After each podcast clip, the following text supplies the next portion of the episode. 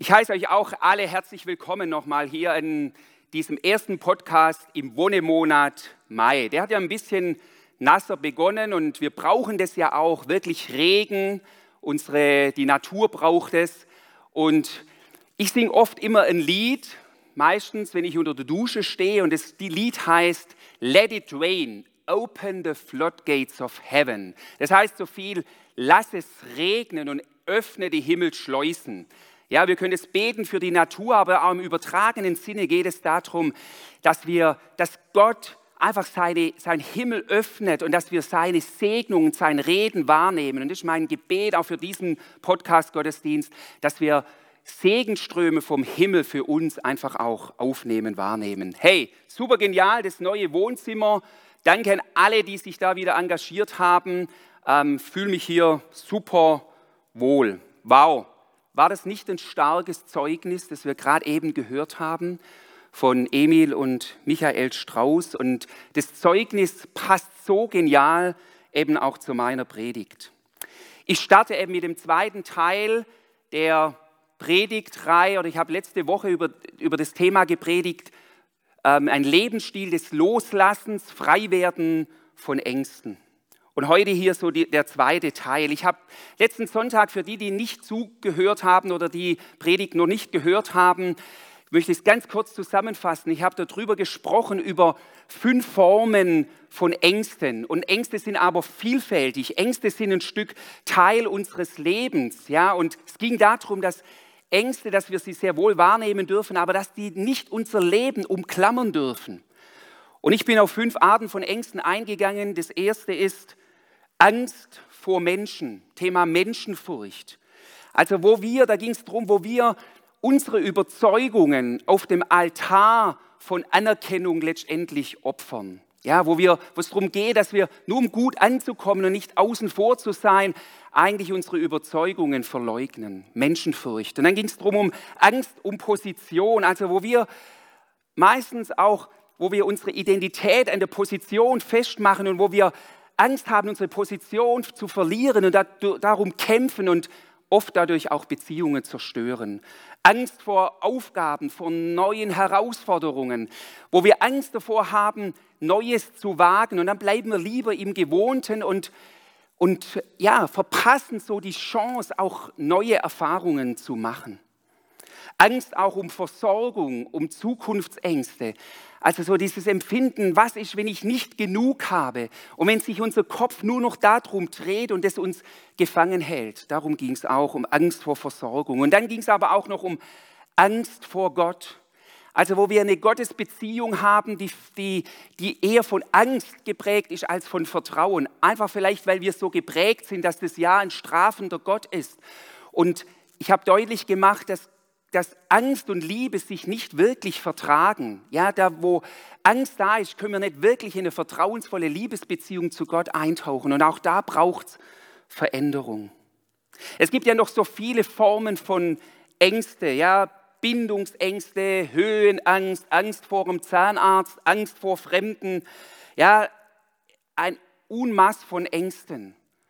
Aber es ist so wichtig, dass diese Ängste nicht unser Leben bestimmen. Weil, wenn Ängste unser Leben bestimmen, dann führen wir immer ein Leben eher auf Rückzug und es raubt uns Lebensfreude und meistens treffen wir dann auch falsche Entscheidungen. Heute möchte ich den Fokus darauf setzen, eher, wie kommen wir aus der Umklammerung von Ängsten raus?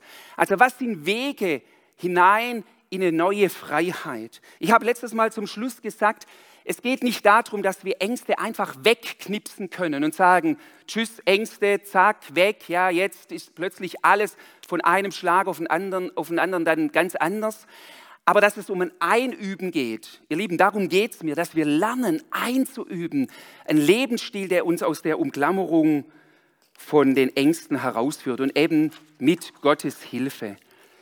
Ich bin kein Angsttherapeut, sondern ich bin ein, ich sitze mit euch genauso im gleichen Boot und muss mit meinen Ängsten auch zurechtkommen, aber ich habe mich entschieden, dass ich Ängste immer wieder zurückweise und dass ich sie überwinden möchte. Ich habe mal im Internet geguckt, da gibt es viele, viele Anregungen. Manche sind sicherlich auch hilfreich, wie man Ängste überwinden kann. Ich teile mit euch heute Dinge, die mir vom Wort Gottes her deutlich geworden sind.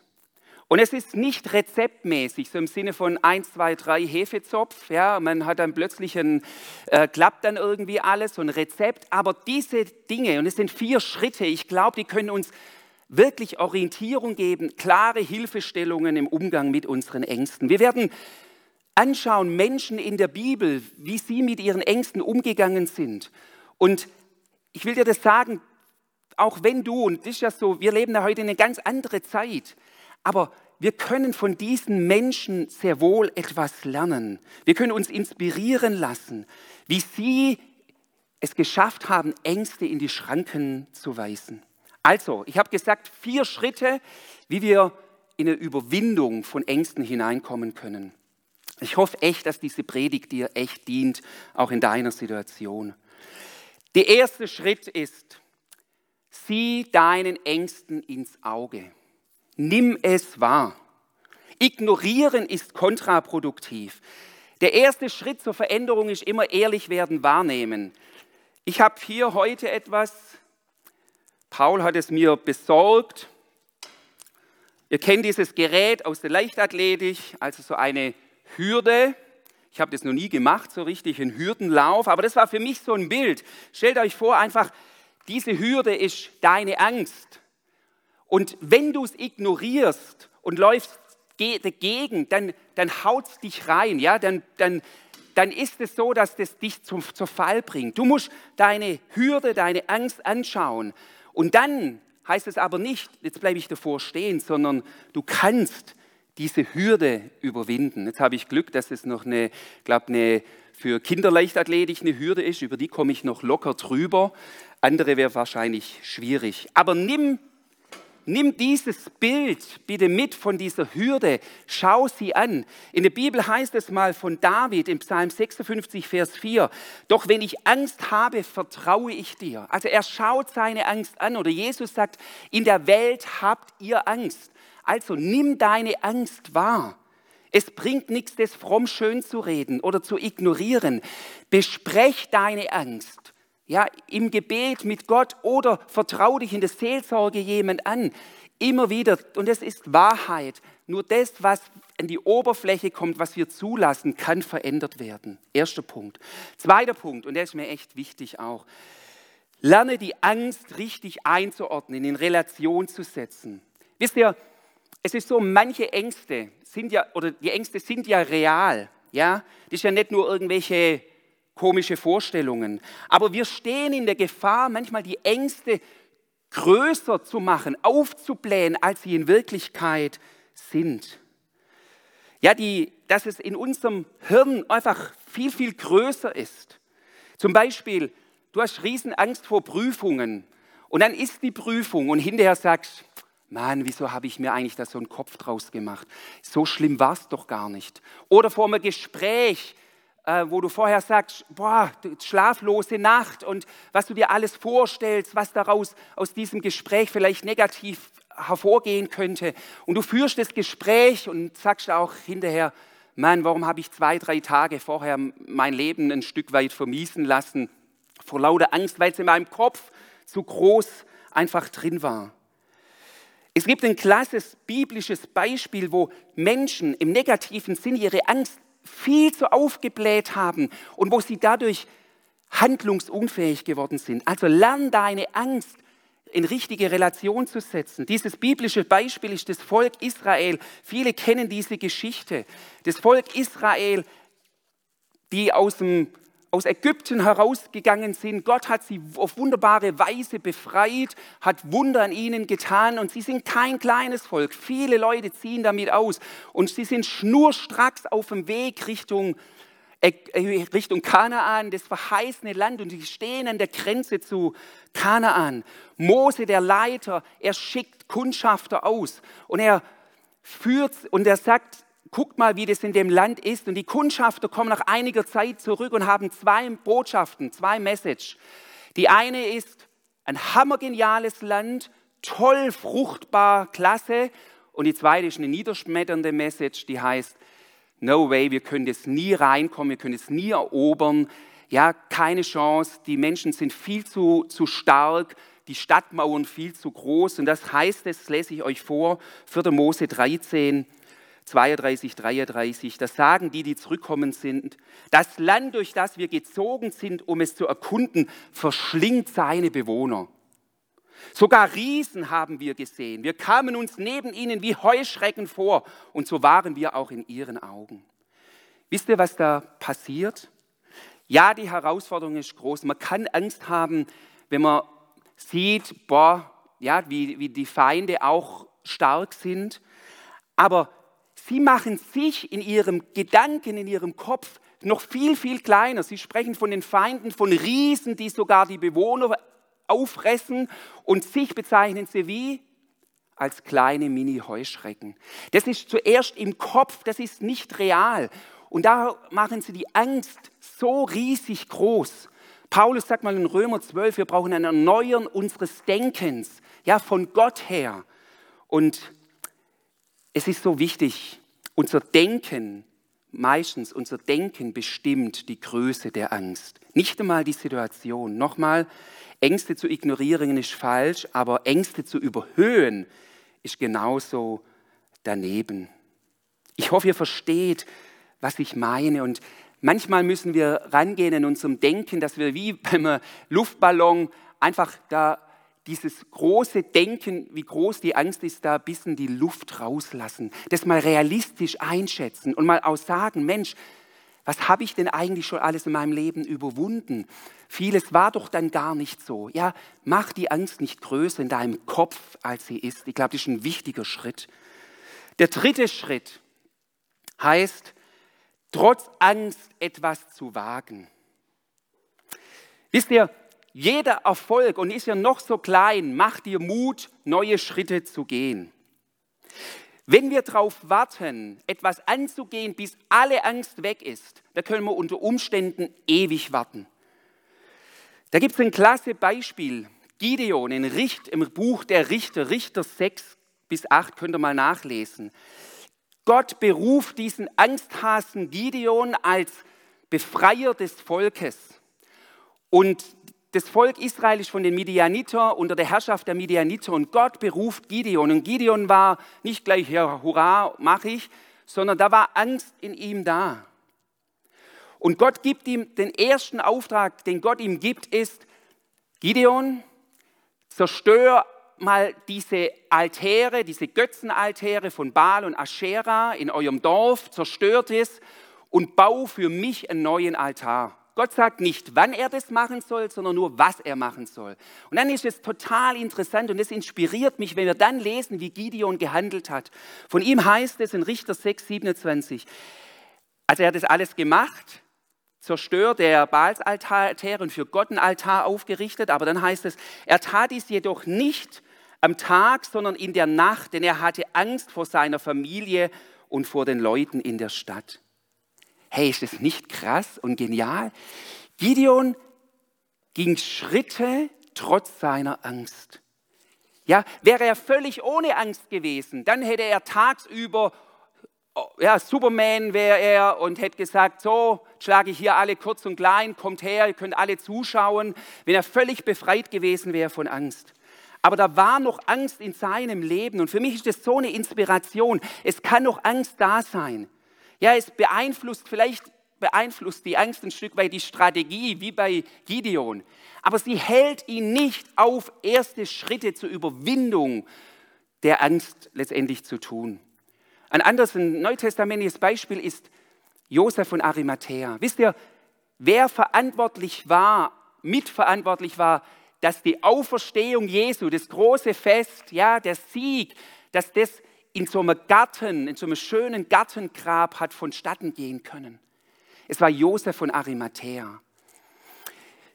Er hat Pilatus darum gebeten, dass er den Leichnam Jesu nehmen darf und ins, in so ein Gartengrab legen dürfte. Ansonsten wäre die Gefahr gewesen, Jesus wurde als Verbrecher hingerichtet, dass er dann einfach irgendwo verscharrt geworden worden wäre, wenn Josef von Arimathea nicht gewesen wäre. Und von ihm heißt es, Johannes 19, 38, Josef von Arimathea bat Pilatus um die Erlaubnis, den Leichnam Jesu vom Kreuz abnehmen zu dürfen. Er war insgeheim ein Jünger von Jesus, denn er fürchtete sich vor den führenden Juden. Interessant auch hier, Josef hatte noch Angst, er hatte noch Schiss vor den führenden Juden. Und er hat nicht jetzt sich öffentlich bekannt und gesagt, yes, ich bin jetzt auch ein Jünger Jesus, sondern da war noch ein pochendes Herz, aber er wusste, das ist jetzt sein Auftrag, diesen, diesen Leichnam Jesu in das Grab auch zu legen. Und er tat es, obwohl noch Angst da war, tat er, ging er Schritte. Wisst ihr, Gideon und Josef von Arimathea sind für mich ein Beispiel dafür, dass nicht alle Ängste weg sein müssen, aber dass wir in der Lage sind, erste kleine Schritte zu gehen. Und da möchte ich euch ermutigen und sprich zu deinen Ängsten und sag zu deinen Ängsten vielleicht sehr wohl, ich sehe euch, aber ihr haltet mich nicht länger ab, das zu tun, was ich weiß, was dran ist zu tun. Und jedes Mal, wo du da kleine Schritte gehst, ermutigt es dich weiter größere Schritte zu gehen. Ich könnte jetzt noch viele biblische Beispiele geben, wie Menschen mit Angst umgegangen sind, aber ich fokussiere mich jetzt noch auf eine Person. Auf eine Person, von der wir enorm viel lernen können. Und ich bitte euch nochmal, hört da nochmal genau hin, macht euer Herz da weit auf. Für mich ist es ein Schlüssel hinsichtlich Umgang mit unseren Ängsten. Mein vierter Schritt lautet Vergewisserung in Gott. Von wem rede ich? Ich rede von Jesus Christus selber. Wir gehen hinein in das Geschehen kurz vor seinem Tod. Garten Gethsemane. In dieser dunklen Nacht war es nicht nur dunkel außenrum, sondern es war dunkel im Herzen von Jesus. Angst umklammerte ihn. Jesus, in ihm war tiefe existenzielle Angst. Ja, so wie wir es vielleicht auch für uns erleben. Und jetzt schauen wir kurz an zuerst, wie ist Jesus in dieses Garten Gethsemane-Erlebnis reingegangen und dann ist es total spannend zu sehen, wie ist er da wieder rausgegangen aus diesem Erleben. Da, ist ein, da, ist was, da muss was Gewaltiges passiert sein, was ganz Entscheidendes. Da müssen wir unbedingt, ihr Lieben, drauf acht haben. Also wie ist er reingegangen? Im Matthäus-Evangelium, da lesen wir, Jesus war sehr traurig und, hat, und schreckliche Angst quälte ihn. Also so ist er reingegangen. Jesus war sehr traurig, schreckliche Angst quälte ihn. Lukas, im Evangelium von Lukas, er ergänzt, aber Jesus war von Angst erfüllt. Klare Beschreibung, absolut klare Beschreibung. Und wie, was sagt die Bibel kurze Zeit später, wie Jesus drauf war? Das, hört mal hin. Wieder Matthäus, da heißt es, nun ist es soweit. Der Menschensohn wird in die Hände der Verbrecher ausgeliefert. Kommt, lasst uns gehen, seht, mein Verräter ist schon da. Also das sagt Jesus. Jesus sagt, kommt und lasst uns gehen, seht, mein Verräter ist schon da. Wenn ihr das lest, spürt ihr, da muss eine Veränderung stattgefunden haben. Vorher noch, vor dieser Gethsemane-Erlebnis, war Jesus voll Angst. Und hier sagt er zu seinen Jüngern, aufkomm, lasst uns jetzt gehen. Ich muss jetzt diesen Weg gehen. Der Verräter ist schon da. Im Johannesevangelium ist es noch krasser. Als Jesus aus, aus diesem Garten Gethsemane-Erlebnis rauskommt, kommt Judas und die Soldaten auf ihn zu. Und dann heißt es in Johannes 18, Vers 6, und als Jesus sagte, also die haben gefragt, wer ist, wo ist dieser Jesus? Und dann heißt es, als Jesus sagte, ich bin es, wichen sie alle zurück und fielen zu Boden. Wow, ich stelle mir das vor. Jesus, er steht da und er sagt nur, ich bin's. Und da war so eine Power, so eine Kraft in ihm und es ist von ihm ausgegangen, dass die Soldaten wusch alles auf den Boden ähm, geworfen worden sind. Also da war etwas da, vorher Angst und jetzt wieder Herrlichkeit, Power, Kraft. Jetzt nochmal die Frage, was geschah da dazwischen? Was geschah dazwischen, wo Jesus fast von Angst überwältigt war und jetzt wieder völlige Souveränität hatte? Die Antwort ist nur die eine. Dazwischen war Gebet. Und Gebet meine ich jetzt nicht nur irgendwie ein Gebet, sondern Gebet als eine tiefe Begegnung mit seinem Vater im Himmel. Es war ein Gebet der Vergewisserung.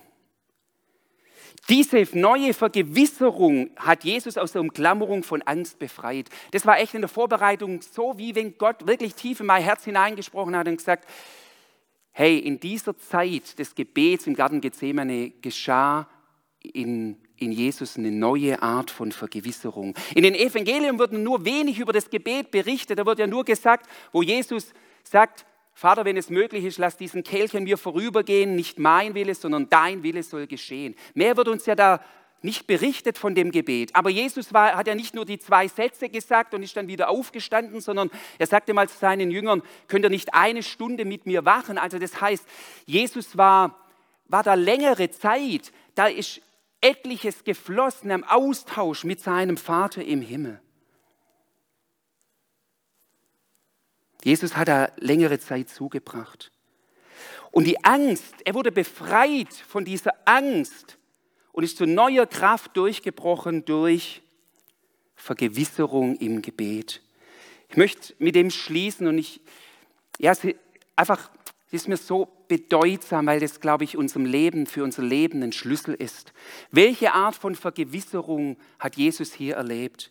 Ich glaube, und das habe ich so tief empfunden, es sind drei Arten von Vergewisserung, nämlich der Identität, der Berufung und der Gegenwart Gottes. Wisst ihr, in dem Gebet mit dem Vater, Jesus hat gesagt, Vater, nimm diesen Kelch von mir.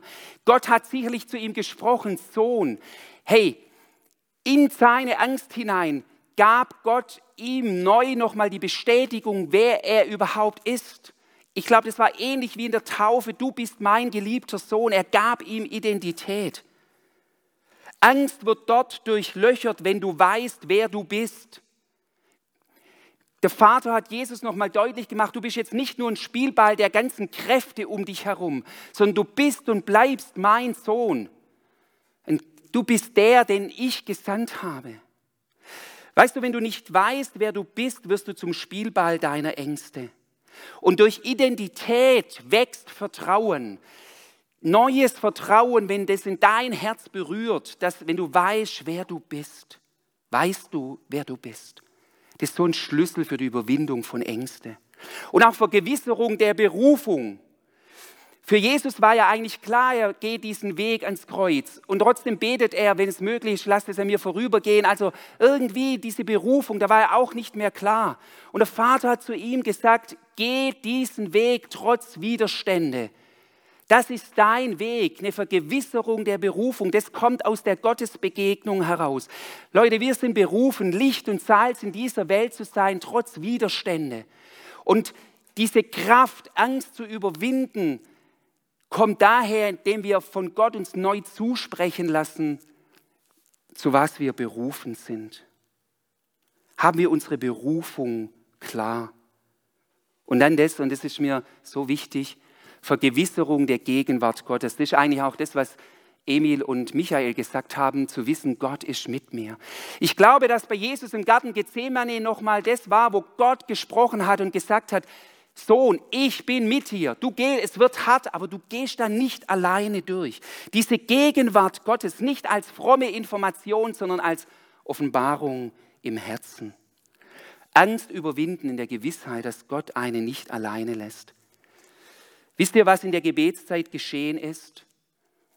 durch die Vergewisserung seiner Identität, seiner Berufung, der Gegenwart Gottes, ist wie ein neuer Friede in Jesus hineingekommen. Ein tiefer Shalom, ein tiefer Friede. Und das hat dazu geführt, dass er hat können hinterher wieder in Kraft seinen Weg weitergehen. Johannes 16, 33, da sagt Jesus, dass auch wir die Verheißung haben, in diesem Frieden zu leben. Da heißt es, ich habe euch das alles gesagt, damit ihr, damit ihr in mir Frieden habt. Wo dieser Friede Raum hat, muss Angst weichen. Was lernen wir hier von Jesus? Beleuchte, beleuchte deine Ängste im Gespräch mit Gott und hör auf seine Zusagen. Sei nicht wie ein unruhiger Tiger im Käfig deiner Ängste, sondern finde Frieden im Austausch mit Gott. Lass sein Wort in dein Herz hineinfließen, seine Zusagen, seine Verheißungen. Schaut mal auf das Skript, das da zu dem Podcast dabei ist, habe ich noch ein paar Bibelverse. Wenn du mal über diese Bibelverse nachdenkst, das bebetest, das in dein Herz hineinlässt. Hey, halt in diesen Verheißungen fest. Begegnung mit Gott, festhalten an seinem Wort, in den Verheißungen, das schafft in dir neuen Frieden. Was nehmt ihr nun mit? Vier Schritte zur Überwindung von Angst, wirklich als Orientierung. Schau deine Angst an, ordne sie realistisch ein, mach sie nicht in deinem Kopf zu groß. Wage etwas, trotz, wenn, noch, wenn auch noch Angst da ist, warte nicht, bis alle Angst weg ist. Und das Letzte, vergewissere dich. Vergewissere dich in der Begegnung mit deinem Gott in Bezug, wer du bist, auf deine Berufung und auf Gottes Gegenwart. Halleluja. Amen. Ich möchte noch mit uns beten.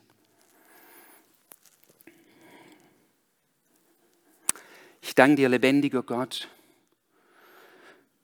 dass du uns so begegnen willst, wie du deinem Sohn Jesus Christus begegnet bist, der völlig von Angst umklammert reingegangen ist in die Begegnung mit dir und dann aber Veränderung erlebt hat, weil du zugesprochen hast, du bist mein Sohn, das ist deine Berufung und ich bin mit dir. Vater, ich bete so sehr, dass wir das auch in unser Herz hineinsprechen lassen. Vater, diese Verheißungen, Herr. Und ich segne uns alle, dass der Friede Gottes, der Shalom Gottes unser Herz wirklich ausfüllt, Herr. Gott, berühre du jetzt Herzen. Das bete ich, lebendiger Gott. Du bist der Friedefürst. Halleluja. Amen. Amen.